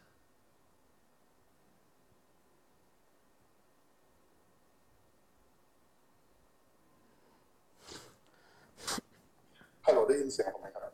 ครับผมได้ยินครับพอดีว่าอยากจะตั้งคำถามกับอาจารย์มีหน่อยครับว่าคือตอนนี้เนี่ยผมอะครับไม่รู้ว่าอาจารย์คิดเหมือนผมไหมว่าทุกวันนี้เนี่ยเราค่อนข้างที่จะชัดเจนนะว่าแนวทางแบบเสรีนิยมที่มาจากขบวนการของคนที่เป็นLiberal แล้วก็เป็น Atheist เนี่ยไม่ค่อยน่าเป็นที่กังวลใจกับเราเท่าไหร่เพราะว่าเราเนี่ยมองว่าสังคมเราจำเป็นที่จะต้องมองหา argument ที่จะมาหักล้าง argument ที่มาจากกลุ่มคนที่เป็นแนวคิดเสรีนิยมครับเพราะว่าแนวคิดเสรีนิยมครับเขาพยายามที่จะมาหาข้อท้าทายที่เป็นการตั้งคำถามโดยเฉพาะยิ่งคำถามที่เกี่ยวข้องกับสิทธิมนุษยชนหรือว่าคำถามที่เกี่ยวข้องกับอิสลามอันจะเป็นแนวคิดที่มากดขี่หรือว่าบดบังความเขาเรียกว่าอะไรนะความก้าวหน้าหรือว่าสร้างความล้าสมัยให้กับโลกมนุษย์โดยเขากำลังจะให้คำตัดสินว่าอิสลามเนี่ยทำให้มนุษย์เนี่ยหรือว่าศาสนาแต่ละศาสนาไม่ใช่เฉพาะอิสลามเดียวทำให้มนุษย์เนี่ยล้าหลังหรือเป็นกบในกาลาเพราะว่าอะไรก็ตามที่มันเป็นเรื่องของแนวคิดหรือว่ากระบวนการเสรีนิยมเนี่ยอิสลามก็จะมาขัดขวางตลอดดังนั้นเนี่ยสิ่งหนึ่งที่เป็นปรากฏการณ์ของเสรีนิยมที่ปรากฏขึ้นในสังคมมุสลิมเองครับเช่นการให้พื้นที่กับกลุ่ม LGBT การให้พื้นที่กับกลุ่มที่มีความหลากหลายทางเพศหรือแม้แต่การให้พื้นที่สำหรับการตีความศาสนาโดยให้ศาสนาเนี่ยเขาเรียกว่าอะไรนะไปรองรับกับการกระทำที่มันไม่ถูกต้องตามศีลธรรมศาสนาเราเช่นการที่ขบวนการเสรีนิยมจะมองว่าการใส่หยาบไม่ใช่เป็นเรื่องที่ศาสนาสั่งใช้ต่อไปโดยใช้วิธีการรื้อคิดของเขามาอธิบายศาสนาใหม่หรือแม้แต่กลุ่ม LGBT เองครับก็พยายามจะให้ให้เขาเรียกว่าให้พื้นที่กับความหลากหลายทางเพศโดยพยายามจะไปตีความถ้อยคำภาษาอาหรับว่าทั้งตัวบุคคลนะซุนเองหรือตัวคุณซ่าเองครับเป็นเขาเรียกว่าไม่ได้เป็นเขาเรียกเป็นขอโทษนะครับเขาเรียกว่ามันเป็นความหลากหลายทางเพศที่อิสลามเนี่ยพูดถึงแล้วก็ให้พื้นที่กับคนกลุ่มนี้มานานแล้วโดยใช้ข้อคำที่มันผิดจนกระทั่งว่าเราต้องไปยอมรับกลุ่มกระเทยกลุ่มเบี่ยงเบนทางเพศหรือกลุ่มเกย์ในที่สุดนะครับคืออาจารย์มองว่ามุสลิมเองไปธรรมทานแนวคิดแบบเสรีนิยมเนี่ยมันเป็นเรื่องที่น่ากังวลมากกว่ากลุ่มเอทิสที่เป็นเสรีนิยมหรือเปล่าครับผมอยากให้อาจารย์อธิบายเสริมเรื่องนี้หน่อยตอบฟรีสั้นๆนะคือสำหรับผมมันมีความน่ากังวลเท่าๆกันแต่คนละมิติและคนละบริบทกันก็คือมุสลิมบางคนเนี่ยไม่มุสลิมบางคนเนี่ยคือมันจะมีมุสลิมบางคนที่ไม่ได้สนใจว่าในหมู่มุสลิมจะมีเสรีนิยมหรือไม่เสรีนิยมเป็นมุสลิมประเภทที่ไปควานหาข้อมูลจากพวกเสรีนิยมหรือพวกเอทิสต์ภายนอกไปเลยคนกลุ่มนี้ก็มีความกังวลในแบบของเขาอยู่อันนี้ก็กังวลจากข้อมูลที่มาจากภายนอกแต่ไอ้ภายในสังคมมุสลิมเราเนี่ยเราก็ต้องยอมรับเหมือนกันว่า มันมีคนที่สมาทานแนวคิดเสรีนิยมเข้ามาสอดแทรกอยู่ในสังคมมุสลิมและมีพื้นที่อยู่ในสังคมมุสลิมนะครับมีพื้นที่อยู่ในสังคมมุสลิมเป็นอาจารย์เป็นคนมีตำแหน่งเป็นคนที่ได้รับการยอมรับในสังคมมุสลิมแล้วทีนี้พอเขามีพื้นที่อยู่ในสังคมมุสลิมเขาก็จะมาค่อยๆพ่นข้อมูลบางคนเป็นเฟมินิสต์เป็นสตรีนิยมบางคนเป็น Liberal บางคนเป็นนั่นบางคนเป็นนี่บางคนเป็นเสรีนิยมจางๆบางคนเป็นเสรีนิยมเข้มข้นอะไรมันมีหมดแหละครับและกระบวนการแบบนี้เนี่ยมันก็เป็นปัญหานะเพราะว่าสังคมมุสลิมเราเนี่ยเป็นสังคมที่บางทีเราไม่ดูจุดยืนของคนเท่ากับการที่เราดูตำแหน่งเขาบางทีเราดูตำแหน่งเขาเยอะแต่เราไม่ดูเลยว่าสิ่งที่เขาพูดออกมาเนี่ยมันไปทางไหนมันใช่อิสลามไหมที่พูดมาเนี่ยเราไม่ดูเราเห็นว่าคนคนหนึ่งมีฮิญาบอยู่บนหัวเราเห็นว่าคนคนหนึ่งมีผ้าสารบัญแดงแบบนี้อยู่บนหัวเนี่ยเราก็เลยคิดว่าเขาปลอดภัยหมดอันนี้มันเป็นปัญหาและสุดท้ายมันก็เกิดปรากฏการณ์แบบที่ฟรีสบอกก็คืออาจารย์พอดีว่าผมอ่ะเมื่อกี้เรียบเรียงของพุทธแม่ถูกเขามาอยู่ข้างนอกบ้านก็เลยไม่สะดวกแต่ว่าผมก็อธิบายว่าพอเสรีนิยมครับถูกนำเข้ามาในอิสลามเมื่อไหร่ครับมันจะเป็นปัญหาทันทีเพราะว่าคนที่มีเป้าหมายอยากจะทำสิ่งที่มันไม่ถูกต้องตามจริยธรรมตั้งแต่รากฐานเดิมคือแบบคอนเซอร์เวทีฟเลยเนี่ยก็จะมีพื้นที่ให้เห็นว่าเฮ้ยอิสลามเนี่ยก็มีช่องที่อนุญาตให้เรามีพื้นที่ของการหลากหลายทางเพศนะอิสลามเนี่ยก็มีพื้นที่ให้เราเนี่ยมองว่าการที่อิสลามเนี่ยอยู่ในบทบาทของชายเป็นใหญ่แล้วก็กดขี่สตรีเนี่ยเราก็สามารถที่จะปลดแอกความเป็นสตรีผ่านอิสลามได้เหมือนกันโดยการที่เราตีความศาสนาใหม่ให้เราปลดแอกปลดเปลื้องผ้าฮิญาบที่อยู่บนหัวของเราด้วยกับการใช้คำอธิบายแบบเสรีนิยมที่เราไปพิมพ์แล้วก็ไอ้วัฒนธรรมที่ว่าหัวก้าวหน้ามันก็เกิดมาจากแนวคิดแบบเสรีนิยมที่นี่แหละที่ว่าพอเราตีความเพื่อให้เขาเรียกว่าเจริญรอยตามไปกับแนวคิดที่มันเป็นแนวคิดร่วมสมัยได้สุดท้ายแล้วครับอิสลามในแบบที่เรากำลังเป็นหรือว่าอิสลามในแบบสลับก็จะถูกมองว่าเป็นอิสลามที่ล้าสมัยที่ไม่ทันโลกที่ไม่ทันยุคซึ่งผมเนี่ยกำลังมองว่าไอ้ความดีหรือความชั่วในแบบจริยธรรมครับมันไม่จำเป็นที่จะต้องจำเริญรอยตามยุคตามสมัยครับแต่สิ่งที่อิสลามเปิดกว้างตามยุคตามสมัยได้นั่นคือเช่นเรื่องเกี่ยวกับนวัตกรรมสมัยใหม่เรื่องเกี่ยวกับการพัฒนาสังคมหรือว่าเรื่องอื่นๆที่มันไม่ได้เกี่ยวข้องกับหลักศรัทธาหรือว่าจริยธรรมครับซึ่งจริยธรรมเราก็มองว่ามันเป็นสิ่งที่มันดีที่สุดแล้วนะตั้งแต่นบีมูฮัมมัดได้ประกาศของพระเจ้ามาแล้วมันจะสุดท้ายไปยันวันสิ้นโลกแต่ว่าสิ่งที่มันเป็นเรื่องใหม่ๆหรือว่าผลผลิตใหม่ๆทั้งโลกเราไม่ได้ปฏิเสธอยู่แล้วซึ่งคนกลุ่มนี้ไม่เข้าใจปรัชญาที่ว่าจริยธรรมหรืออำนาจสูงสุดที่มาจากพระเจ้าเนี่ยเรามองว่ามันไม่สามารถเปลี่ยนแปลงได้หรือว่าเป็นสิ่งที่เราก็มี argument ของเรามาหักล้างเหมือนกันแล้วไม่จำเป็นที่จะต้องเปลี่ยนแปลงเช่นเรื่องการฆ่ามนุษย์นะต่อมนุษย์หรือว่าเรื่องการข่มขืนจริยธรรมสากลพวกนี้เนี่ยมันก็ไม่มีทางที่จะเปลี่ยนแปลงหรือว่าล้าสมัยไปได้ครับแต่ว่าทุกวันนี้เนี่ยเวลาเราจะวิจารณ์เรื่อง LGBT แม้ว่าเราจะมี argument นะมีข้อโต้แย้งนะเราจะวิจารณ์เรื่องการสวมใส่หยาบการสวมใส่เสื้อผ้าเรามักจะถูกมองว่าเป็นผู้ที่สร้างความแตกแยกกับสังคมเป็นผู้ที่จะมาทำลายสังคมให้สังคมไม่สงบสุขด้วยกับการที่เราต้องการรักษาจุดยืนแบบนั้นท้ายที่สุดคนกลุ่มที่พยายามจะตำหนิการออกโรงเพื่อจะแสดงจุดยืนของเราเนี่ยคนพวกนี้เนี่ยสามารถที่จะแตกแยกกันได้อย่างง่ายๆเลยโดยเฉพาะเรื่องที่มันเป็นปัญหาทางการเมืองเช่นสลิมสามกีบคือออกมาด่าออกมาตำหนิออกมาวิพากษ์ด้วยวิธีที่รุนแรงแต่กระนั้นก็ตามเวลาคนที่มีจุดยืนศาสนาอยากจะมาหักล้าง argument เช่น argument ของ LGBT ด้วยกับข้อเปรียบเทียบที่มันเขาเรียกว่าดุดันเหมือนกันกับกลายเป็นคนที่เป็นเหยื่อของสังคมเป็นเหยื่อของการลุมประชาธรรมของความคิดนะครับโอเคครับนี่คือปัญหาที่มุสลิมเรากำลังประสบอยู่และทำให้คนที่จะอยากจะรักษาจุดยืนทางศาสนาไม่มีที่ให้พูดในแง่ของจุดยืนและปรัชญาและธรรมนูญสูงสุดของเราสิทธิเสรีภาพหรือว่าฮักในแบบอิสลามของเราว่ามันเป็นเขาเรียกว่าเป็นสิทธิแบบสากลที่เรามีนะครับโอเคครับโอเคครับยังมีเวลาเหลือไหมผมจะได้ตอบคำถามที่พี่น้องถามหรือหมดแล้วได้ครับโอเคครับผมตอบคำถามพี่น้องที่ถามมาในแชทก่อนนะครับ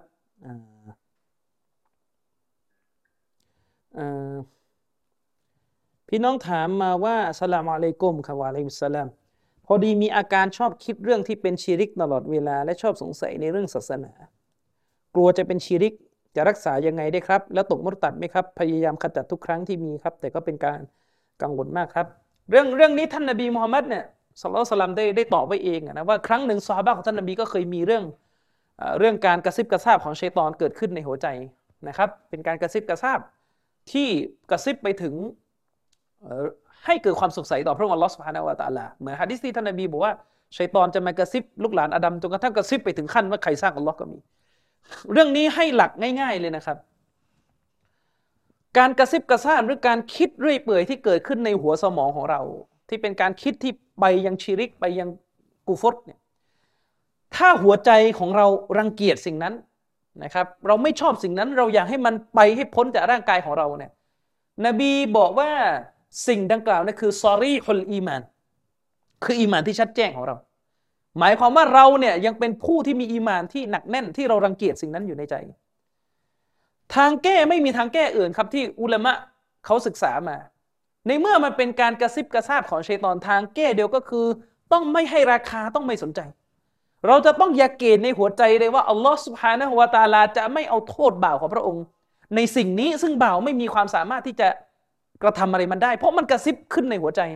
ตราบใดที่บ่าวเนี่ยเกลียดสิ่งที่กระซิบขึ้นในหัวใจรังเกียจสิ่งที่กระซิบขึ้นในหัวใจอัลลอฮฺจะไม่เอาโทษนะครับอุลามะเนี่ยเขาเปรียบเทียบให้เห็นภาพอย่างนี้เขาบอกว่าลองจินตนาการนะถ้ามีคนบ้าพี่น้องเขาจะไม่คนบ้าเลยเนี่ยมาถึงมาหน้าบ้านเราแล้วก็มาด่าอัลลอฮ์มาด่านบีมุฮัมมัดหน้าบ้านเราเราจะไปทำอะไรคนบ้าเข้าใจว่าคนบ้าไหมคนบ้าเนี่ยมาด่าอัลลอฮ์มาด่านบีมุฮัมมัดหน้าบ้านเราคือเป็นคนบ้าก็คือคนบ้าเราไปทำอะไรไม่ได้เพราะเขาเป็นคนบ้าถ้าเราไปเถียงด้วยมันก็ยิ่งไปกันใหญ่ฉะนั้นเวลาเราเห็นคนบ้าเนี่ยมาด่านบีมุฮัมมัดต่อหน้าเราจะไปบอกเขาว่าให้หยุดมันก็ฟังเราไม่รู้เรื่องเพราะมันเป็นคนบ้าฉะนั้นทางเดียวที่เราทำได้ในกรณีที่เราเห็นคนบ้าด่าในมีมุฮัมมัดก็คือไม่สนใจเพราะการด่านั้นมันไม่ใช่เป็นการด่าที่มีราคาที่ต้องพิจารณานะครับอุลามะบอกว่าถ้าเราจะแก้ปัญหาวิสวัสตรงนี้ที่ชัยฏอนกระซิบกระซาบในใจเราคือต้องทำราวกับว่าเสียงที่ดังขึ้นเนี่ยเป็นเสียงของคนบ้าที่ดังขึ้นในหัวใจอิบลิสมันยิ่งกว่าคนบ้ามันรู้อยู่แล้วว่าที่มันกระซิบลูกหลานอาดัมเนี่ยวันนึงมันต้องลงนรกแต่มันก็ทำเนี่ยบ้ากว่าฉะนั้นการจะแก้ไขเรื่องนี้ได้คือต้องไม่สนใจลูกศิษย์ผมคนหนึ่งก็เคยเกิดปัญหานี้จนกระทั่งพอใช้สูตรนี้คือดังปุ๊บเฉยๆไม่สนมันจะค่อยๆลดการกระซิบกระซาบลงไปเรื่อยๆลดพลังลงไปเรื่อยๆเมื่อมีการกระซิบเกิดขึ้นในหัวใจปุ๊บเราอย่าเกลียดเลยว่าเนี่ยเราไม่ได้ชอบสิ่งนี้อัลเลาะห์ไม่เอาผิดเราชัยฏอนก็จะทำอะไรไม่ได้แล้ววันหนึ่งมันก็จะไปหาเหยื่อคนอื่นต่อนะครับก็ต้องลองใช้วิธีนี้ดูอุลามะบอกว่าการกระซิบกระซาบแบบเขาเรียกว่าแบบเกิดขึ้นต่อเนื่องมาตลอดแบบนี้เนี่ยไม่ต้องไปทำอะไรเลยยิ่งไปอ่านกุรอานยิ่งไปทำอะไรจะยิ่งตะเลิดไปกันใหญ่เพราะว่าวิสวัสคือการกระซิบของชัยฏอนเนี่ยแบ่งเป็นสองแบบที่หนึ่งคือการกระซิบที่มาหาย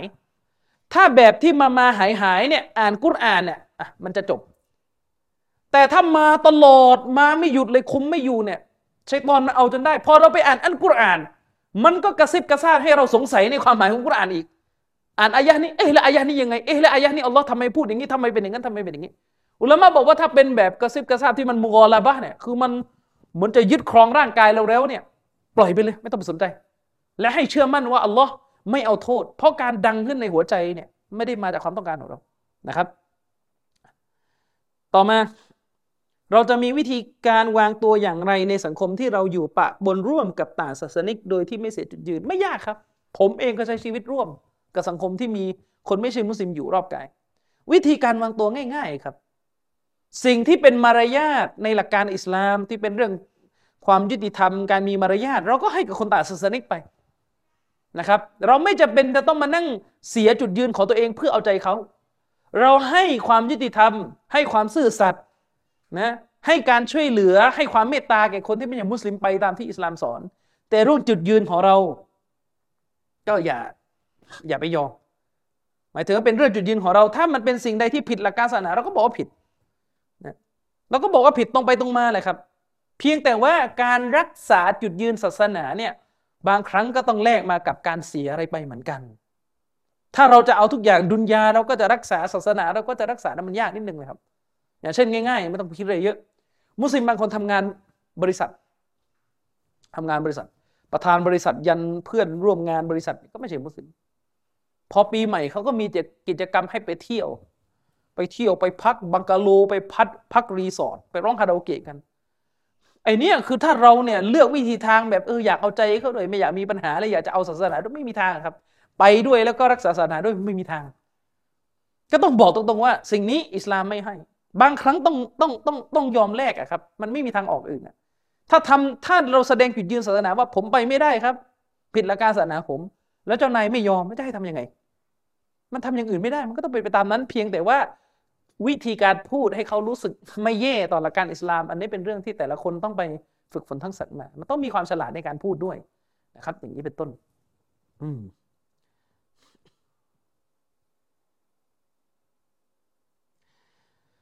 คำถามที่3คำถามโอ้โหทำไมมายาวจัง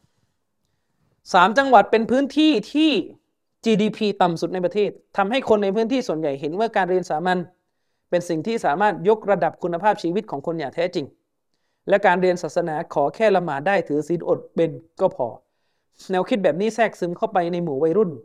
ให้ทุ่มเทสุดความสามารถในเรื่องเรียนทางด้านดุนยาและคนที่ปล่อยแนวคิดแบบนี้ทำสำเร็จกล่าวคือชนชั้นกลางและชนชั้นล่างมีโอกาสผลักดันตัวเองเทียบเท่าชนชั้นสูงได้จนวัยรุ่นเหล่านี้มองว่าการดีเบตเรื่องศาสนาไม่ได้ประโยชน์อะไรเลยแถมเสียเวลาด้วยควรแก้ปัญหาอย่างไรดีคะการแก้ปัญหาในมุมเศรษฐกิจเนี่ยอันนี้ผมก็ไม่รู้จะพูดยังไงดีเพราะว่ามันเป็นเรื่องใหญ่ในสังคมมุสลิมที่เราต้องยอมรับร่วมกันอยู่ณตอนนี้ว่าการเรียนศาสนาเนี่ยยังมีผลตอบแทนทางเศรษฐกิจน้อยมากเมื่อเทียบกับการเรียนสามัญอันนี้เป็นเรื่องจริงอย่างนึงที่เราปฏิเสธไม่ได้มีผลตอบแทนทางเศรษฐกิจคือคนเรียนเภสัชคนเรียนหมอคนเรียนอะไรก็ตามแต่ที่เป็นสามัญจบมาปุ๊บโอ้โหเงินเดือนมันแพงอ่ะเงินเดือนมันแพงนี่เป็นยังเป็นความจริงอยู่นะโดยภาพรวมเงินเดือนมันแพงในขณะที่คนเรียนศาสนาเนี่ยโดยทั่วไปอ่ะนะถ้าจบปริญญาตรีหรือปริญญาโทก็ตามแต่พอจบมาปุ๊บไปทำงานเป็นครูสอนอิสลามตามเอกชนสอนอิสลามเนี่ยเงินเดือนมันก็ถูกพอเป็นอย่างนี้ปรากฏการณ์ที่เกิดขึ้นก็จะเป็นแบบที่พี่น้องถามมาก็คือคนที่เห็นช่องทางที่จะเรียนสามัญได้ดีเขาก็ไปเรียนสามัญกันหมดแล้วก็มองแค่ว่าแค่ละหมาดได้ศีลอดได้และสุดท้ายพอเข้าไปเรียนสามัญก็หลุดเพราะว่าไปกินแนวคิดอะไรที่มันขัดกับอิสลามฉะนั้นในมุมที่เป็นการแก้ปัญหาระยะยาวซึ่งผมไม่มีความสามารถจะทำได้นะครับก็คือทำยังไงให้สังคมมุสลิมมีช่องทางการทำงานที่สามารถตอบสนองทางเศรษฐกิจแก่คนเรียนศาสนาให้คนเรียนศาสนาเนี่ยสามารถมีเงินเดือนเทียบเท่ากับคนเรียนสามัญอันนี้เป็นสิ่งที่สังคมมุสลิมต้องหาทางสร้างกันขึ้นมานะครับผมก็ตอบไม่ได้มันก็ต้องไปถามนักธุรกิจมุสลิมว่าจะทำยังไงอันนี้ประเด็นที่1คนเรียนศาสนาถ้าอยู่ในกรุงเทพในบางส่วนเนี่ยยังพอสมัครเป็นล่ามนะช่วงนึงตอนที่เรายังไม่มีโควิดเนี่ยโรงพยาบาลทั่วกรุงเทพเนี่ยเขาก็ต้องการล่ามอาหรับเพราะว่าอาหรับมารักษาเยอะคนเรียนศาสนาที่ไปทำงานเป็นล่ามในโรงพยาบาลเนี่ยก็มีฐานะทางการเงินดีขึ้นอันนั้นก็ทำลิลลาห์ไปนะครับก็ส่วนนั้นไปยังพอมีลุ้นกับตรงนั้นอยู่แต่ถ้าอยู่ในพื้นที่3จังหวัดนี่ลำบากเลยเพราะว่าเป็นพื้นที่ที่เศรษฐกิจนะครับตลาดทางเศรษฐกิจไม่ได้โตอะไรมากมันก็เป็นปัญหาฉะนั้นส่วนนั้นก็ไม่รู้จะทำยังไงนะครับส่วนการแก้ปัญหาในเชิงที่ผมพอจะแนะนำได้ก็คือในเมื่อมันเกิดปรากฏการณ์ในแบบที่ผู้ถามมาสิ่งที่ผมมองว่าต้องแก้ก็คือคนที่เป็นผู้รู้สอนศาสนาเนี่ยจะต้องพูดเรื่องศาสนากับคนเหล่านี้อย่างรู้เรื่องคนที่ถามมาในคำถามคือคนที่เรียนสามัญแล้วก็ไปใหญ่ไปโตกันในโลกสามัญนะคนที่มีพื้นฐานเรียนสามัญเนี่ยไปใหญ่ไปโตในโลกสามัญเนี่ยผลสะท้อนหนึ่งที่ออกมาคือเขาเบื่อโต๊ะครูเนี่ยพูดตรงๆเขาเบื่อโต๊ะครูที่สอนศาสนาแล้วก็ไม่อัปเดตโลกนะครับไม่อัปเดตอะไรเลยเขาไปเรียนมหาลัยเนี่ยเขาเจอเขาเรียกว่าความคิดอะไรใหม่ๆที่มันทำให้เขารู้สึกว้าวเนี่ยเยอะแยะไปหมดเลยเจอเสรีนิยมเจอสามกีบเจออะไรที่ฟรีดบอกมาเนี่ยเยอะแยะไปหมดแต่พอหันมาหาโต๊ะครูที่เขาเคยรู้จักเขาก็รู้สึกว่าโต๊ะครูเนี่ยพูดเขาไม่รู้เรื่องพูดคนละภาษาฉะนั้นคนที่มีความรู้ศาสนาเนี่ยจะต้องอัปเดตความรู้ศาสนาให้มันทันโลกด้วยนะครับให้มันทันโลกแต่ทั้งนั้นแหละครับมันก็พูดกันยากเพราะบางคนเนี่ยไม่มีความสามารถก็ว่ากันไปถ้าผู้รู้โต๊ะครูบางคนไม่มีความสามารถก็ว่ากันไปอัลเลาะห์ก็ไม่เอาโทษแต่ถ้าคนที่มีความสามารถไม่ทำนะครับมันก็ลำบากถ้าไม่ช่วยกันคนละไม้คนละมือมันก็ลำบากฉะนั้นผู้รู้ศาสนาที่สามารถอัปเดตความรู้และทำให้การพูดเรื่องศาสนามันดูอัปเดตสถานการณ์และเข้าหูคนพวกนี้มันก็จะมีโอกาสที่จะดึงเยาวชนพวกนี้ที่เรียนสามัญด้วยปัจจัยกดดันทางเศรษฐกิจเนี่ย ให้มาฟังศาสนาได้นะครับลูกศิษย์ผมในกลุ่มเนี่ยจำนวนไม่น้อยก็เรียนสามัญด้วยเหตุผลเหมือนที่ผู้ถามมาเลยครับก็คือต้องการผลตอบแทนทางเศรษฐกิจแต่ว่าพอการบรรยายศาสนามันเข้าไปในรั้วมหาวิทยาลัยแล้วมันอัปเดตเนื้อหามันก็ทำให้คนเหล่านี้สามารถเรียนสามัญสามารถมีรายได้ที่ดีแล้วก็สามารถเข่งขัดศาสนาได้คนจำนวนนี้จำนวนหนึ่งก็ออกมาสนับสนุนองค์กรศาสนาสามารถที่จะบันเงินอาชีพของตัวเองช่วยองค์กรศาสนาในการใช้ในการดะวะสำนักพิมพ์ของเราในอัสซาบิกูเนี่ยถ่ายทำในกล้องนะครับตัวละเป็นแสนเพื่อจะให้ได้กล้องที่ดีผมจะไปเอาตังค์จากไหนถ้าไม่ได้พึ่งพาเงินช่วยเหลือจากพี่น้องเหล่านี้เพื่อจะมาซื้อกล้องในการถ่ายนะครับฉะนั้นมันเรียนสามัญก็ไม่ได้ผิดอะไรหรอกครับเรียนไปก็เรียนไปผิดก็คือเรียนอะไรก็ตามแต่เนี่ยถ้าเรียนไปแล้วไม่อีหม่านต่ออัลเลาะห์นั่นแหละปัญหานะครับปัญหาอาจารย์ครับผมอยากจะเสริมเลยครับก่อนไปฟังนิดเดียวเพราะว่าจริงๆแล้วอ่ะผมเป็นคนที่เรียบเรียงประโยคให้มันบรีฟเนี่ยค่อนข้างยากเพราะเวลาที่มันจำกัดแล้วก็ที่มันน้อยดังนั้นเนี่ยผมแนะนำนะครับว่าถ้าหากพี่น้องเนี่ยอยากจะร่วมงานกับเราหรืออยากจะเขาเรียกว่าได้รับไกด์ไลน์ในเรื่องของการตอบโต้หรือว่าหักล้างแนวทางเป็นAtheistหรือเสรีนิยมนะครับให้ลองติดตามในขับเฮาส์นะครับอาจารย์นามินรอนาใช้ชื่อตามในสูตรนะครับหรือตามฟีดบัตรูสก็ได้ครับเพราะว่ามันจะมีการเปิดห้องแล้วก็มีการดีเบตมีการหักล้างอยู่ตลอดเวลาครับคือเราพยายามจะดิสเพนเทอร์หรือว่าพยายามจะลื้อแนวคิดของเขาโดยการเอาสแตนดาร์ดของเขามาเป็นเครื่องมือในการที่จะหักล้างพวกเขาเองว่าสแตนดาร์ดเขาที่เขาใช้เนี่ยมันจะย้อนแย้งหรือว่ามันจะทำให้ตัวพวกเขาเองมีปัญหาในกรอบชุดความคิดของเขาอย่างไรเช่นเวลาเราจะคุยเรื่องเสรีภาพทางเพศเนี่ยเราก็จะยกเกี่ยวกับ gender study มาคุยกันยกรสนิยมทางเพศที่มันมีขึ้นมาในโลกไปเนี่ยตั้งแต่ประวัติศาสตร์มนุษยชาติจนถึงปัจจุบันว่ามันมีรสนิยมทางเพศแบบไหนบ้างแล้วเมื่อเอามาคุยคอมไบกับแนวคิดแบบเสรีนิยมของจอห์น สจ๊วต มิลครับเราก็จะทราบว่าแนวคิดแบบจอห์น สจ๊วต มิลเนี่ยมันก็ย้อนแย้งว่าตัวเองกันในการที่จะให้เสรีภาพกับกลุ่มนึงแต่กับอีกกลุ่มนึงเนี่ยก็ขยะแขยงหรือว่าไม่ยอมรับได้ดังนั้นเนี่ยอีกเรื่องนึงก็คือเรื่องของการศึกษาที่อาจารย์มินเกิดมาตั้งแต่เริ่มแรกครับว่าการศึกษาทำให้เราเนี่ยเข้าใกล้ชิดกับแนวทางเสรีนิยมมากขึ้นเพราะอะไรเพราะว่าความเป็นสากลเช่นสิทธิมนุษยชนสากลนะหรือว่าเสรีภาพสากลหรือว่าความเป็นมนุษย์ในแบบสากลอะไรก็ตามที่ขึ้นชื่อคำว่าสากลเนี่ยมันไม่ได้ขึ้นอยู่กับว่าสิ่งเหล่านั้นเป็นสัจธรรมหรือเป็นข้อเท็จจริงแต่มันขึ้นอยู่กับว่าอำนาจไหนบนโลกใบนี้เป็นอำนาจที่ครอบงำมนุษยชาติอยู่ดังนั้นในอดีตคำว่าสากลเนี่ยมันจะไปผูกโยงกับที่สัจธรรมแต่ในปัจจุบันเนี่ยคำว่าสากลมันไปผูกกับแนวทางของจอห์นล็อกหรือแนวทางแบบเสรีนิยมเป็นส่วนใหญ่แต่ถ้าวันนึงเนี่ยคอมมิวนิสต์หรือแนวทางฝ่ายซ้ายเนี่ยครอบงำโลกได้อันนั้นก็คือแนวทางแบบสากลดังนั้นเนี่ยอย่าไปหลงเชื่อกับคำว่าสากลอย่าไปหลงเชื่อกับคำว่าแนวทางของมนุษยชาติมนุษย์เขาเรียกว่าอะไรนะแนวทางแบบสิทธิมนุษยชนที่ควรจะเป็นจริงๆแล้วมันไม่ใช่ครับอิสลามก็มีชุดสิทธิมนุษยชนของตัวเองอิสลามก็มีชุดลัทธิทางการเมืองของตัวเองอย่ามองว่าอิสลามคือลัทธิที่ต้องเข้าไปสวดนะหรือว่าภาวนาต่อพระเจ้าในศาสนสถานแต่อิสลามคือลัทธิทางการเมืองที่เป็นเอกเทศเราไม่จำเป็นต้องบอกว่าอิสลามเหมือนประชาธิปไตย1 2 3 4อย่างไรไม่จำเป็นต้องบอกว่าอิสลามเหมือนแนวทางสังคมนิยม1 2 3 4อย่างไรเพราะกลุ่มลัทธิทางการเมืองอื่นๆอย่างเช่นประชาธิปไตยไม่เคยมาบอกว่าตัวเองเหมือนอิสลามยังไงแนวทางสังคมนิยมไม่เคยบอกว่าตัวเองเหมือนอิสลามยังไงแต่คนเหล่านั้นต้องการจะมารื้ออิสลามแต่อิสลามไม่คิดจะไปรื้อเขาแต่พยายามจะทำให้ตัวเองเหมือนกับเขาดังนั้นอิสลามจึงไม่ใช่ประชาธิปไตยอิสลามจึงไม่ใช่สังคมนิยมครับแล้วก็ถ้าอยากติดตามอยากจะถกเถียงหรือพูดคุยหรืออยากอยู่ในสถานที่เราทำงานกันจริงๆก็ให้ติดต่ออาจารย์มิโลนาหรือผมเป็นการส่วนตัวได้ครับโดยใช้ขับเท้าก็ได้ตามฟรีดฟันพุสหรือว่าอามิโลนาชื่อตรงตามในซูมนะครับหรือว่าเข้าไปติดตามในเพจสำนักพิมพ์ซาบิกูได้ครับฝากไว้เท่านี้ครับสำหรับผู้กับจัดครับผมก็คงปิดเท่านี้นะครับคงไม่สามารถตอบคำถามพี่น้องได้ทุกคนนะครับด้วยกับเวลาที่สิ้นสุดแล้วนะครับก็ขอจบในส่วนของผมเท่านี้นะครับบิลลาฮิตอฟิกวัลฮิดายะฮ์อัสสลามุอะลัยกุมวะเราะห์มะตุลลอฮิวะบะเราะกาตุฮ์